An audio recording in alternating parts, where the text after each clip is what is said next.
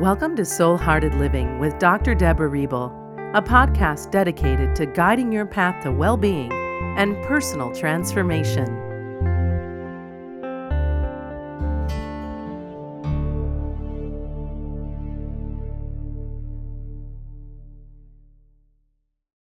The power of compassionate detachment in negative situations. Disengaging from negative people or situations is not easy, yet we encounter them every and almost every day. Our partner may wake up irritable, a friend calls us complaining, or an impatient driver cuts us off in traffic.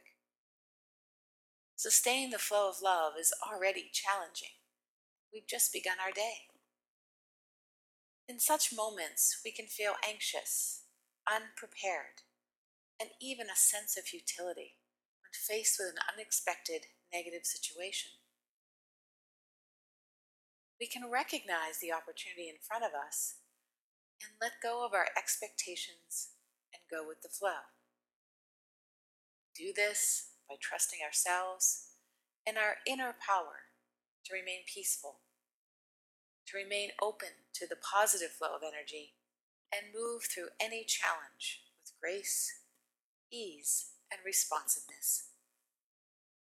I recently experienced this situation over the weekend, and it took everything I had to sustain the flow of love and compassionate detachment.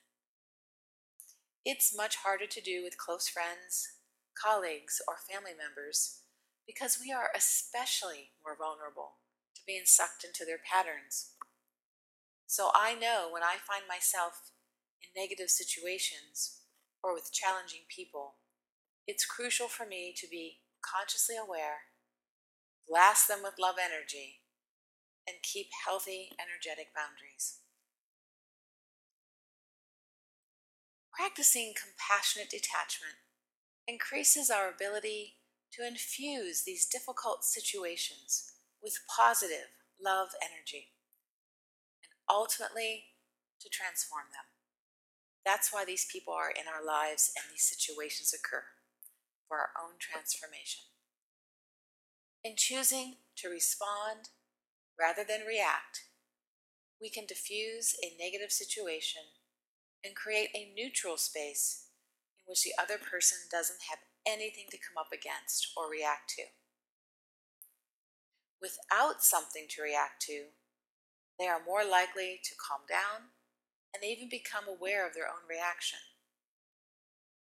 Providing them with a mirror of love in which to see themselves helps them gain awareness of their energy and their behaviors. So we must hold them accountable for their actions.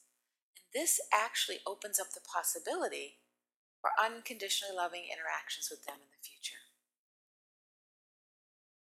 Whenever such people come into your life, they are revealing something about yourself that you either need to release or transform.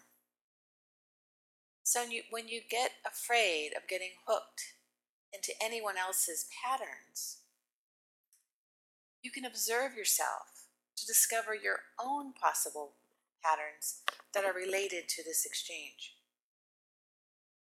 Then you have the opportunity to completely compassionately bless the person and release the situation to resolve on its own.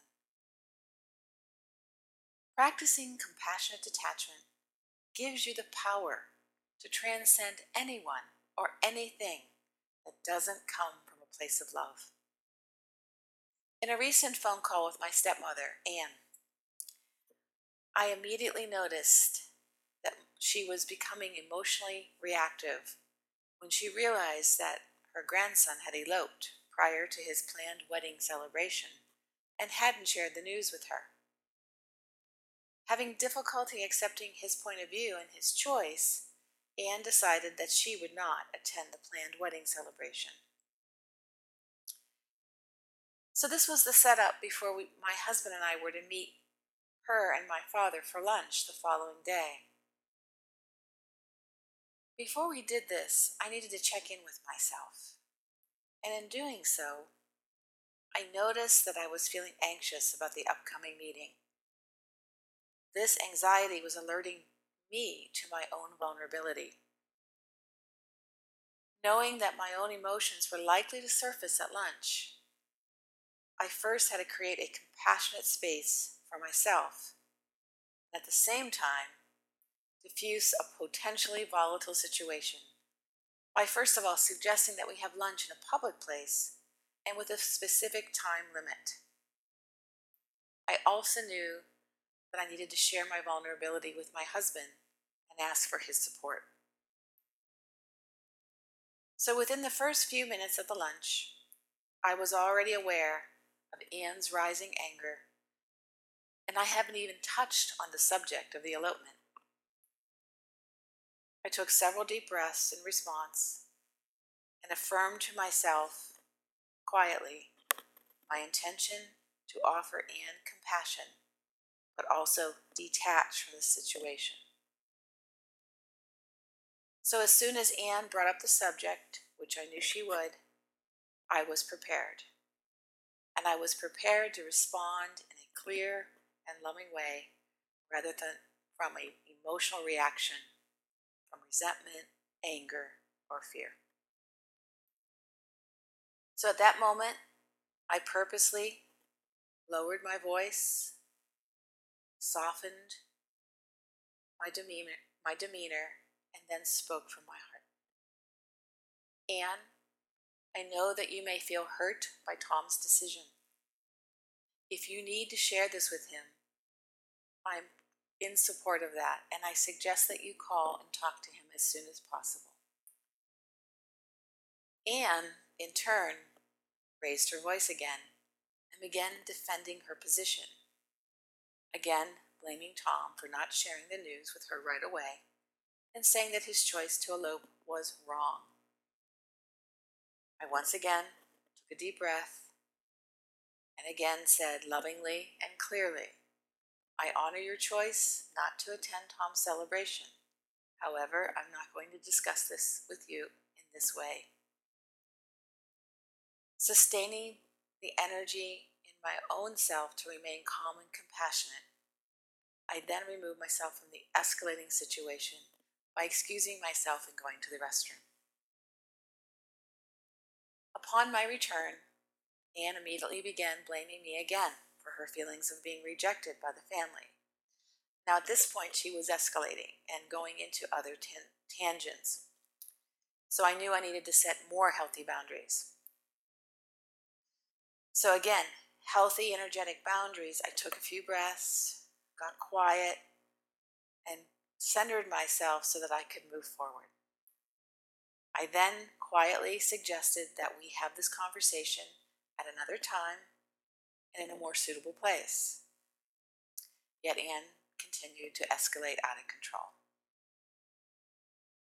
So at this point, I chose to remove myself from the no win situation. It was time for me to walk away.